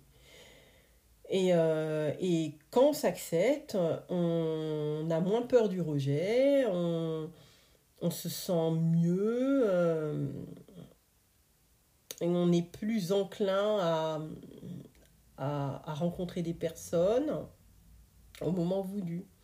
Et, euh, et on apprend à se pardonner aussi.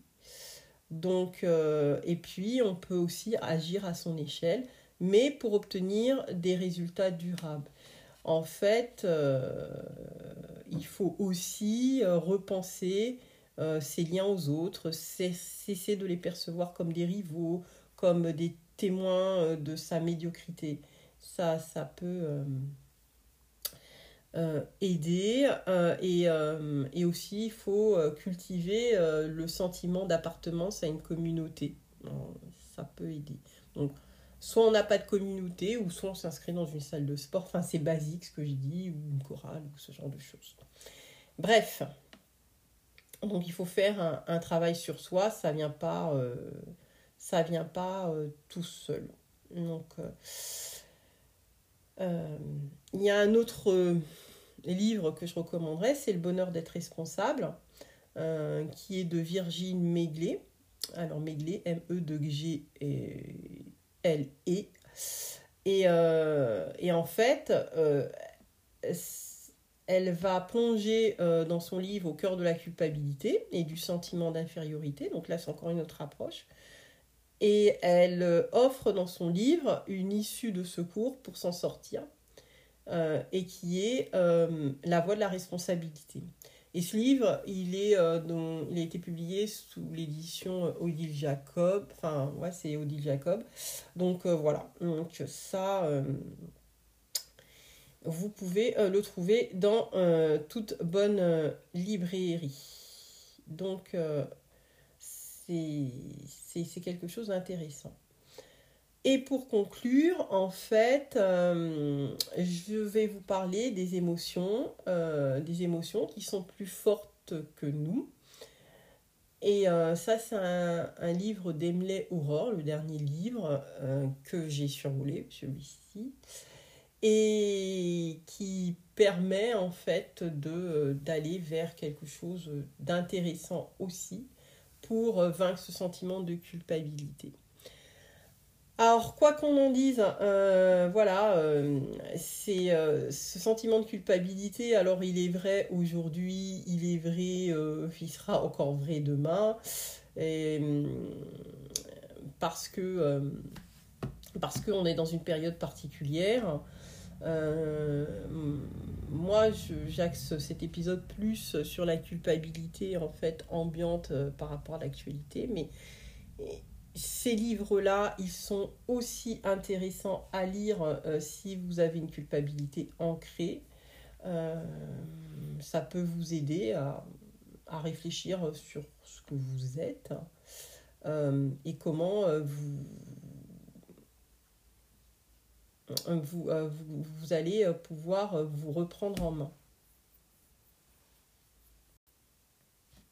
Donc je disais en fait que cette thématique elle est importante hein, dans le sens où tout se bouscule dans la tête des gens au niveau social. Et à vrai dire il y a des moments où on comprend ce qui se passe euh, et il y a des moments où tout est compliqué, où les informations sont parcellaires, elles arrivent de partout en même temps et euh, en fait tu peux que les noter dans un coin de ta tête et espérer que ça se décante pour prendre les bonnes décisions. Euh, et pendant ce temps-là, la situation elle évolue et euh, dans le cas présent, elle peut ben, soit s'améliorer ou soit s'aggraver. Bref. Et pourquoi je parle de, de cette thématique? Parce que je suis une fervente défense, défend, défendresse ou défenseuse, non, défendresse, euh, de la responsabilité individuelle et euh, non euh, dans la culpabilisation constante. voilà, donc, et, et ça c'est important parce que on ne sait plus où aller, parce que les choses deviennent incompréhensibles ou désespérantes pour certains. Et aucun des messages ou informations qu'on euh, reçoit euh, sont, euh, sont délirantes d'optimisme. Hein. Il n'y a rien qu'à entendre la prolongation du pass sanitaire. Effectivement, on a l'impression qu'on est dans un marasme d'une crise qui s'éternise. Et c'est pour ça que je pense qu'il est important de se garder en tête euh, que euh, ben, euh, finalement nous sommes résilients et pour la majorité d'entre nous, on fait preuve de patience, de sagesse finalement au quotidien, même s'il y a des manifestations et c'est normal, hein, c'est la liberté d'expression et je trouve ça très bien. Et, et que c'est vrai qu'on a eu beaucoup de de pseudo-tribunes à la télévision ou, euh, ou euh, à la radio, euh, ben de, de, de, de, de personnes se disant sachant, alors qu'elles étaient soumises parfois à des mensonges ou à des injonctions contradictoires hein, depuis le début. Et effectivement, la, la, population dans son entièreté a fait preuve de, de dignité hein, par rapport à tout ce qui se disait. Euh, et, et, ils ont pris euh, leurs responsabilités parce qu'il faut se rappeler aussi, euh, en fait, qu'au début de l'épidémie, il y en a certains qui se sont cousus des masques et qui ont, les ont livrés gracieusement. Et à un moment donné, on leur a interdit de vendre ces masques en leur disant que voilà, on les tiendrait responsables ben, si ces personnes qui avaient leur masque contractaient le euh, le Covid. Donc euh, effectivement, on les, on les a appelés à culpabiliser, alors qu'ils ont fait preuve d'un élan de solidarité. Donc euh, voilà. Et, et, c'est vrai que il est plus important aujourd'hui de responsabiliser chacun et de continuer à expliquer sans culpabiliser euh, ni infantiliser les gens. Et comme ça, euh, chacun prend euh, ses, responsabilités en fonction de ce qu'il est, ses biais cognitifs, ses convictions. Voilà. Et je pense que, en fait, c'est important de réfléchir sur la situation de cette, façon-là. Euh, et, que chacun fait sa part à son niveau. Et, euh, je pense que tout le monde a déjà fait sa part à son niveau, euh, c'est-à-dire ben, juste porter un masque pour se protéger déjà. Mais voilà, et il y a des choses simples et basiques qu'il faut dire, qui ne sont pas de l'ordre d'un sujet politique. Voilà, et, je, trouve qu'il faut remettre sur, il faut, s'axer sur ces choses basiques et qu'on n'est pas des moutons et qu'il euh, il faut arrêter d'être dans le sensationnel. Euh, et qu'il faut avoir conscience de ce qui se passe euh, sans croire à des fables qui pourraient être dites. Alors, une fois que j'ai dit ça, ben, on va parler euh, des émotions qui sont parfois plus fortes que nous-mêmes, malgré tout. Euh, parce que euh, même si on, lit pas mal de ressources, on sait très bien que les choses ne sont pas si simples que ça et qu'on est beaucoup, on est une machine complexe, tous, on est tous une machine très complexe. Et, euh, et là, euh, je, vous euh, invite à lire le livre de Aurore Emley et Catherine Emley-Périssol qui sont les, le titre du livre, c'est les émotions quand c'est plus fort que nous, que ce soit la peur, la colère, la tristesse, comment faire face, parce que sur cette crise du, du, Covid, en fait, on a tous fait face en fait à ces trois émotions. Et euh, jusqu'à aujourd'hui, hein, euh, même si euh, on n'est pas vraiment sorti de, cette crise, on y fait toujours face. Et, et gérer ses émotions, ben, c'est pas si simple que ça. Il y a plein de magazines qui en parlent. tout le monde vous donne des injonctions de gestion. Et en fait, parfois, on n'y arrive pas et on culpabilise. Et on se retrouve, euh, on se trouve finalement nul, hein, en dessous de tout, euh, euh, incapable, idiot ou idiote, trop fragile, trop sensible. Et, et puis après, ben, on repart en quête de solution, hein, parce que l'être humain est comme ça. Et on rachète un autre bouquin et on parle à son psy, si on en a un, et on s'inscrit à des stages ou on fait un sport intensif. Ah, il y en a qui se sont noyés dans, dans l'alcool hein, pendant le Covid. Et, euh, et, et, voilà, ou euh, dans, la euh, dans la consommation de médicaments ou de psychotropes, ça c'est une réalité. parce que on n'a pas la force nécessaire pour se maîtriser et, et, contrôler en fait ces satanées émotions qui parfois peuvent gâcher la vie. Parce que oui, elles vous empoisonnent le corps, elles vous empoisonnent l'esprit, elles vous empoisonnent le cœur. et, et, et c'est le ces émotions, c'est le N plus 1 euh, de la culpabilité qui s'empare euh, de nous. Et, euh, et si, par exemple, on réfrène ces émotions et que le silence est trop appuyé,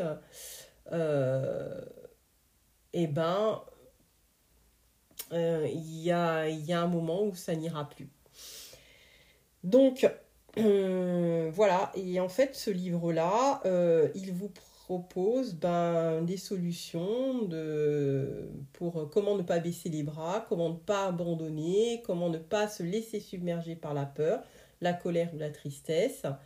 Euh, et, et, en fait, il va vous aider à comprendre l'émotion, qui n'est pas forcément un ennemi, bien au contraire. Et vous voyez euh, la vague, euh, le, dessin japonais euh, de la vague, si, vous voulez pas, enfin, parler imagé. quand on n'arrive pas à gérer, on fait quoi? Eh ben la vague qui vous submerge, eh ben soit vous dites que vous allez surfer dessus, soit vous vous faites écraser. Donc voilà. Et euh, le livre, il se décompose en plusieurs parties. Euh, mais ce qu'il faut savoir, c'est que sans émotion, il est impossible de transformer euh, ben, en fait un état A à un état B. Parce que en fait, on est toujours en mouvement. Et c'est vrai qu'on ne peut pas tout contrôler. c'est ce qui contrarie, c'est ce qui frustre, ce qui dérange, c'est ce qui gêne. Euh, mais en fait, euh, c'est ce qui fait aussi que c'est la vie. Donc euh, voilà, moi je vous conseille de lire ce livre, c'est assez intéressant. et il va vous permettre peut-être de surmonter vos peurs, d'arrêter de râler, de vous relever de la déprime, parce qu'il y a des gens qui sont actuellement déprimés. Euh, de vaincre le stress euh, parce que cette situation euh, est stressante, de cesser de culpabiliser, de se libérer aussi de la jalousie, etc. dans les rayons à la FNAC ou dans les librairies, hein, vous allez voir qu'il y a plein, plein, plein de, de livres sur le développement personnel qui se multiplie, avec la promesse euh, alléchante de gérer euh, ses émotions, euh, en disant que tout va mieux. ça ne veut pas dire que si vous lisez ce livre, que tout ira mieux. Mais en fait, il faut surtout essayer de se dire que en fait, c'est pas tout ira mieux, mais en fait, plus je comprends plus. Et en fait, ce qui permet d'aller vers un comportement plus adulte et responsable.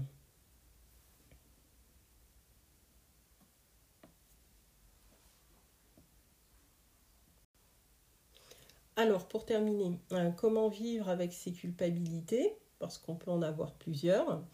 Donc, euh, si la culpabilité, elle peut être un frein à nos désirs, à nos plaisirs, elle est aussi un garde-fou salutaire, il faut le dire. Euh, voilà.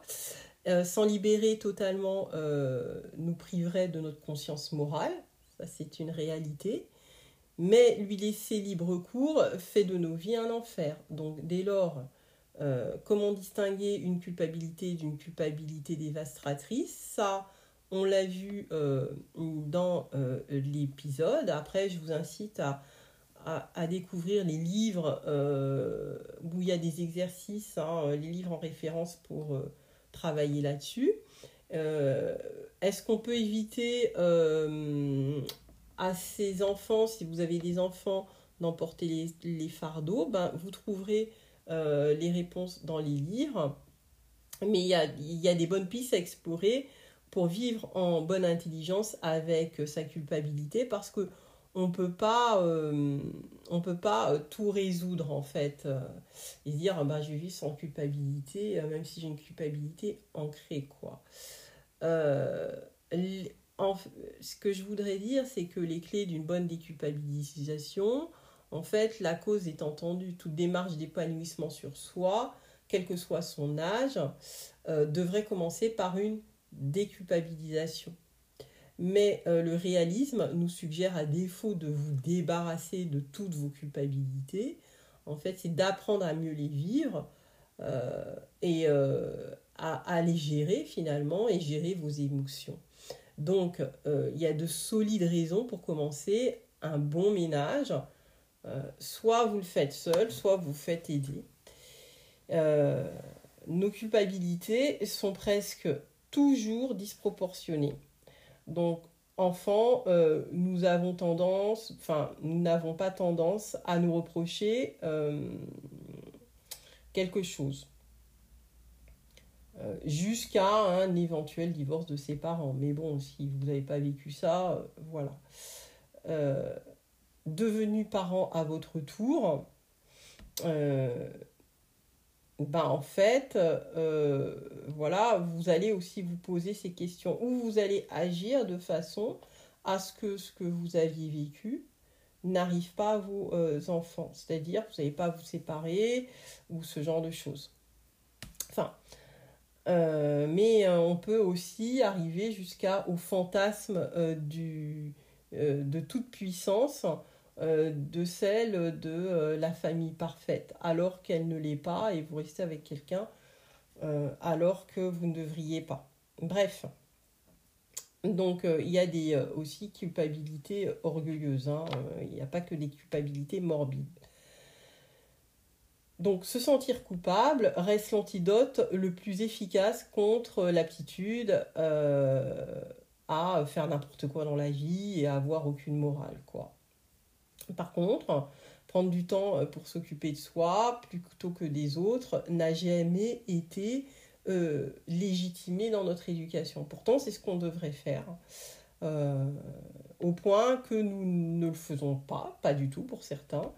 Et on ne s'autorise même pas à avoir des petits plaisirs solitaires. Et ça, c'est quelque chose qu'il faudrait revoir dans l'approche de la vie. Euh, penser aux autres plutôt qu'à soi et un réflexe assez sympathique. Hein. C'est vrai qu'on aimerait voir de plus en plus euh, répandu dans la, dans la nature humaine. Cependant, euh, le faire par culpabilité, en fait, hein, tourne vite l'altruisme, enfin vite l'altruisme en quelque chose de, en fait, comme quelque chose de, sadique en fait. Et, euh, et on fait les choses ben, soit parce qu'on va gagner euh, une approbation euh, d'un groupe, ou on le fait, mais on le fait, c'est comme un point, un, fardeau, un souci, un devoir d'une prolongation non naturelle, entre guillemets, de nous-mêmes. Donc, euh, une charge trop forte de culpabilité ne favorise pas les bons sentiments, en fait. Et euh, les culpabilisés deviendront souvent consciemment, ou non déculpabilisateurs. Et ça, c'est euh, déculpabilisateurs et démoralisateurs qui vont finalement déverser leur trop-plein de fautes sur la tête de ceux euh, qui les ont portés, leurs reproches, enfin ce genre de choses. Donc reconnaître sereinement les raisons qui nous empêchent de nous libérer de nos culpabilités nous permet en revanche d'aménager euh, ces dernières en une meilleure cohabitation. Toute société, toute éducation repose sur des règles, c'est-à-dire des limites contraignantes. Nous pouvons être tentés de les transgresser. Certains croient s'être guéris de leurs scrupules, de ne pas avoir payé par exemple un PV, euh, mais l'arrivée d'une lettre recommandée euh, réveille à eux, euh, au niveau du splexus, la peur du gendarme. Bref, voilà. on le voit aussi dans, dans des procès judiciaires, hein, dans les grands procès criminels, en fait, sont souvent ceux que la culpabilité n'effleure pas. Et, et ça, c'est des personnes qui, qui n'ont aucune moralité et euh, qui sont soit des psychopathes, ils ont une maladie mentale euh, profonde, hein, soit des sociopathes, soit des, des psychopathes. Hein. Et, euh, et quelquefois, et, quelquefois, ce sont des gens qui sont tellement malades et manipulateurs. C'est des personnes à qui on aurait pu accorder des, une confiance euh, totale. Mais euh, là, on parle de maladie euh, mentale. Mais ces personnes-là ne font preuve d'aucune culpabilité. Donc, enfin, c'est surtout d'aucune culpabilité qui entraîne en fait d'aucune morale en fait et d'aucune empathie. Donc, en même temps, euh, si nous voulions très fort nous affranchir toute notion de faute, ben en fait, c'est impossible parce qu'on a cette morale, cette conscience morale. Et euh,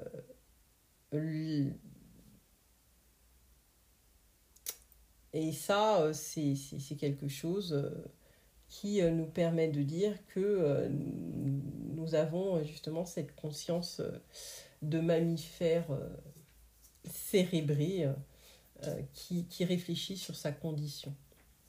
Donc, oui, il y a des bonnes culpabilités.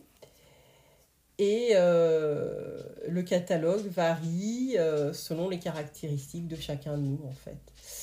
Et le travail inlassable de mieux se connaître pour bénéficier de plus de réalisme dans notre vie ordinaire, ça se pratique ben, au quotidien et régulièrement. Et c'est euh, ce qui euh, fait de nous des adultes ou des êtres responsables malgré nos faiblesses. Donc, réduire l'intensité de nos culpabilités, euh, même les plus absurdes, hein, parce qu'il y a des culpabilités complètement absurdes, apprendre à, à, nous considérer avec de l'indulgence, paraît en fait à la portée de tous. Et c'est indispensable pour réduire euh, ben, les sourds de tension qui peuvent être en nous. Euh, et euh, nous ne, on n'est pas forcément obligé toujours à en identifier l'origine, qui peuvent parfois remonter au péché originel à cause de la religion qui a été euh, ben, porté par la culture ou euh, inculqué par ses parents. Donc il faut savoir pardonner, euh, vivre sans autoflagellation, qui peut être parfois compliqué si on a une, une religion bien ancrée. Et euh, c'est parfois pas évident. Donc euh, voilà. Donc ça, c'est ce que j'avais envie de, de, de, partager euh, avec vous pour conclure cet épisode sur la culpabilité. Et, et, et, même si ce sentiment de culpabilité peut parfois devenir pesant, et qui vous empêche euh, d'avancer ou d'aller mieux, parce qu'il faut comprendre aussi que la culpabilité peut euh, ben, en fait déclencher des maux, euh, pas que psychologiques, mais ça peut être aussi physique. il ne faut pas rester complètement sourd à ce qui nous arrive euh, il, faut, euh, il faut en fait travailler sur les euh, pensées négatives qui sont liées à la culpabilité. Alors, pour conclure, donc, qu'est-ce que je peux faire aujourd'hui pour me libérer du sentiment de culpabilité? Eh ben, Vous pouvez faire des choses qui sont plus ou moins simples, mais il faut les tenter. Alors, déjà, je vous l'ai dit tout à l'heure, c'est dire adieu aux pensées négatives. Euh, vous pouvez aussi écrire une lettre euh, qui explique euh, une chose sur lesquelles vous avez des remords, qui vous permet de décharger votre charge émotionnelle, émotionnelle si vous avez une culpabilité très lourde. Et, et, ce serait peut-être la première chose à faire pour vous libérer de la culpabilité, d'accepter de comprendre vos émotions et surtout pas les réprimer. Donc en fait, pour, faire cet exercice, hein, vous écrivez une lettre de tout ce qui vous préoccupe, euh, sans omettre les détails, et euh, vous offrez comme ça une place à vos émotions négatives, un endroit où elles peuvent vivre loin de votre esprit. Une fois que vous avez déchargé euh, voilà toutes vos émotions sur le papier, elles sont loin de votre esprit et loin de votre corps. Euh, vous pouvez faire aussi un autre exercice qui est simple. Euh, vous prenez 15 minutes euh, et vous accordez 15 minutes à ces pensées négatives. Vous asseyez dans un endroit tranquille, vous fermez les yeux et vous commencez à retourner ben, ce qui vous préoccupe pour voir une perspective constructive. Euh, si, par exemple, ce qui vous préoccupe arrivait de nouveau, comment vous réagiriez? Donc, vous notez vos idées sur un papier si besoin. Une fois les 15 minutes passées, euh, vous laissez euh, les, les émotions négatives quelque part et vous y pensez plus. Ensuite, qu'est-ce que vous pouvez faire? Vous pouvez aussi accepter. parce que tourner et retourner les choses parfois sans cesse, euh, dans sa tête est une façon de ne pas accepter la réalité. Hum. Et il faut accepter euh, de manière très forte de faire face aux situations difficiles. Alors comment on fait? Ben, on peut faire l'exercice suivant. C'est-à-dire que vous allez identifier quelque chose qui vous gêne, qui vous préoccupe, euh, qui n'est pas exactement ce que vous voudrez, mais vous faites le tri et en, listant les points suivants. Alors, la première chose, vous vous dites, ce qui me gêne, c'est... C'est ça. Si je l'accepte, voici les pour. Si euh, je l'accepte, voici les contre. Une fois que l'exercice est terminé, peut-être euh, vous y verrez plus clair et vous comprendrez mieux la décision que vous avez à prendre. Et après, bon, vous avez la culpabilité pendant l'enfance. Euh, donc ça, c'est un sujet qu'il faut travailler avec un professionnel et que j'aborderai pas dans cet épisode. en tant qu'adulte, euh, éliminer, euh, pour travailler sur la culpabilité, euh, éliminer les situations conflictuelles dans vos vies. Si vous parlez des problèmes dans la vie de vos amis ou de votre famille et que ces problèmes vous font que vous vous sentez mal et que vous ne dites rien à ce propos, écoutez ce que les autres ont à dire sur certaines situations, mais ne faites pas de commentaires.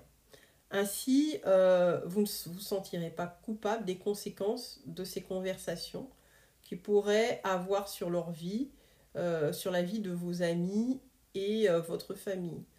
Comme je dis, hein, dans la vie d'adulte, bah, il ne faut pas donner de conseils en fait. Il faut écouter. ils ont la solution eux-mêmes. Quelquefois, vous avez des adultes, vous avez euh, des connaissances, vous avez des parents qui ont des problèmes dans leur couple, qui ont des problèmes avec leurs enfants. En fait, euh, non, il faut pas euh, donner des conseils, il faut juste être une, une oreille attentive pour qu'on ne vous reproche rien. Comme ça, vous éviterez d'avoir le sentiment de culpabilité, d'avoir orienté une personne euh, vers un chemin A ou un chemin B. Et vous éviterez aussi de, des conflits ou de perdre certaines personnes de votre entourage. éloignez-vous des personnes aussi qui vous font sentir coupable. Euh, alors, il y a certaines personnes qui ont le don de vous faire sentir coupable sans raison. Ça existe. Euh, ces personnes peuvent être un, conjoint ou une conjointe, euh, une amie ou un ami, hein, une conseiller, un conseiller ou une conseillère, un membre de votre famille. Hein. Quand je parle de conseiller, ça peut être un médecin, un dentiste, un gynéco, ce genre de choses. N'autorisez personne à attaquer, à vous attaquer et à, vous, à rabaisser votre estime de vous-même en critiquant tout ce que vous faites, tout ce que vous portez, comment vous vivez. Euh, ces paroles, en fait, sont parfois euh, les responsables directs de notre culpabilité. Donc, rappelez-vous que vous êtes la seule personne à décider de votre vie, personne d'autre. Ne promettez pas ce que vous n'allez pas pouvoir respecter. Ça, c'est un basique, en fait, pour pas se sentir coupable. Euh, enfin, c'est déjà arrivé, enfin, je ne sais pas si ça vous est déjà arrivé, euh, en fait, de vous sentir coupable parce que vous n'avez pas respecté un engagement. Par exemple, euh, j'ai dit n'importe quoi. Amener ses enfants au cinéma, avant de se souvenir qu'il fallait faire quelque chose pour le travail. Arriver en retard à un rendez-vous, ne pas venir du tout et, ne pas venir ou, ou, ne pas venir du tout. Euh, oublier de rendre visite à euh, une amie ou à la famille alors qu'on avait promis que l'on viendrait. C'est ce que c'est pour cela en fait qu'on ne doit pas s'engager si nous ne sommes pas sûrs de pouvoir respecter ce qu'on attend de nous.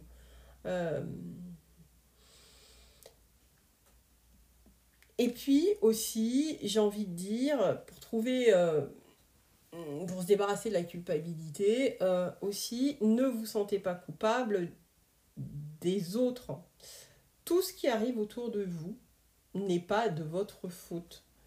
Si euh, votre compagnon, votre petit ami, votre mari a été infidèle, cela ne signifie pas que l'erreur vient de vous et que vous êtes responsable de son comportement. Ne vous sentez pas coupable si votre entreprise vous licencie euh, ou euh, licencie un collègue de travail pour une tâche que vous devriez faire en équipe. Euh, voilà, j'extrapole. ne vous sentez pas coupable si votre enfant a eu une mauvaise note à l'école ou si euh, voilà, c'est pas, euh, il prend pas le chemin euh, classique des études, parcours scolaire normal et qui préfère faire hein, des choses plus techniques, plus manuelles. Les fautes des autres ne sont pas les nôtres.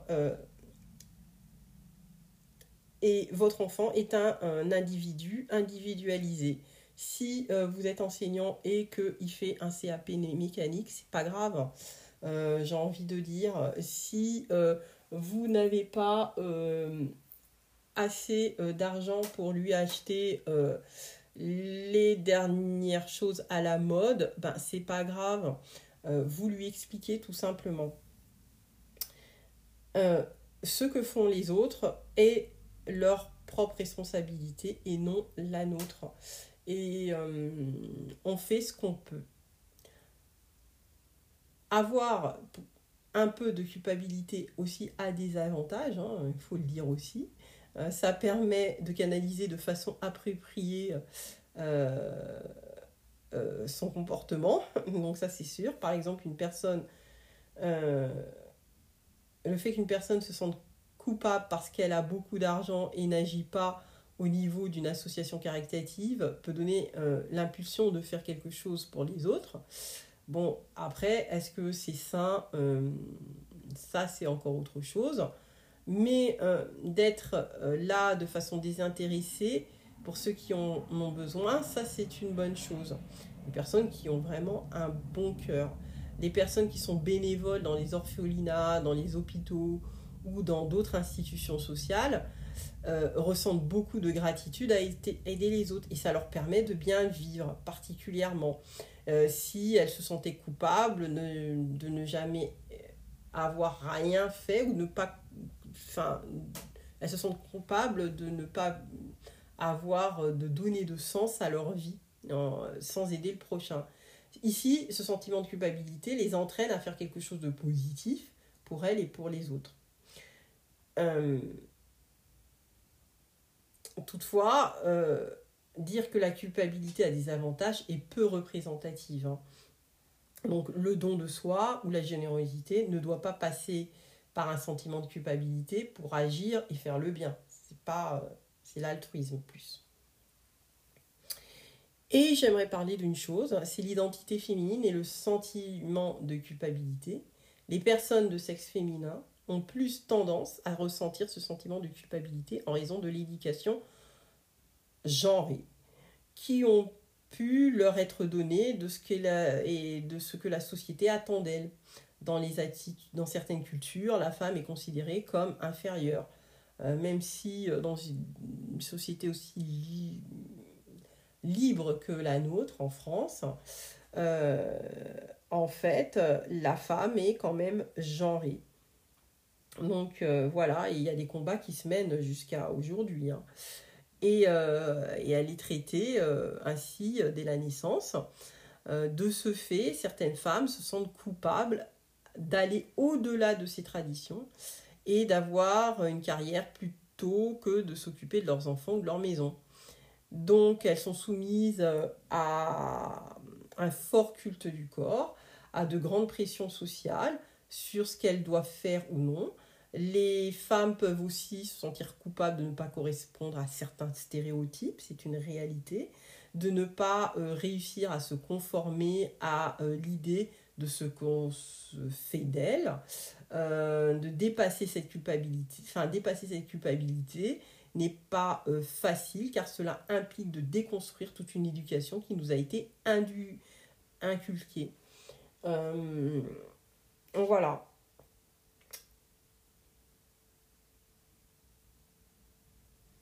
Et puis, il y a une autre chose pour déculpabiliser, en fait, c'est ne pas faire taire notre volonté pour faire plaisir aux autres.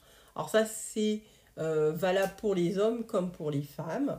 Euh, nous devons tous en fait éradiquer les mythes qui nous ont été inculqués dans l'enfance, selon lesquels nous devrions faire des choses pour faire plaisir à ceux que nous aimons. Enfin, suivre un certain cursus à l'université pour faire plaisir à ses parents, euh, ne pas travailler hors de la maison pour faire plaisir à sa partenaire, ne pas mettre de maquillage pour plaire à son époux, euh, avoir plus d'enfants pour ne pas se sentir coupable d'un point de vue religieux. Voici en fait certains exemples de culpabilité injustifiée. En fait, on doit se poser la question suivante. À qui devons-nous faire plaisir dans la vie?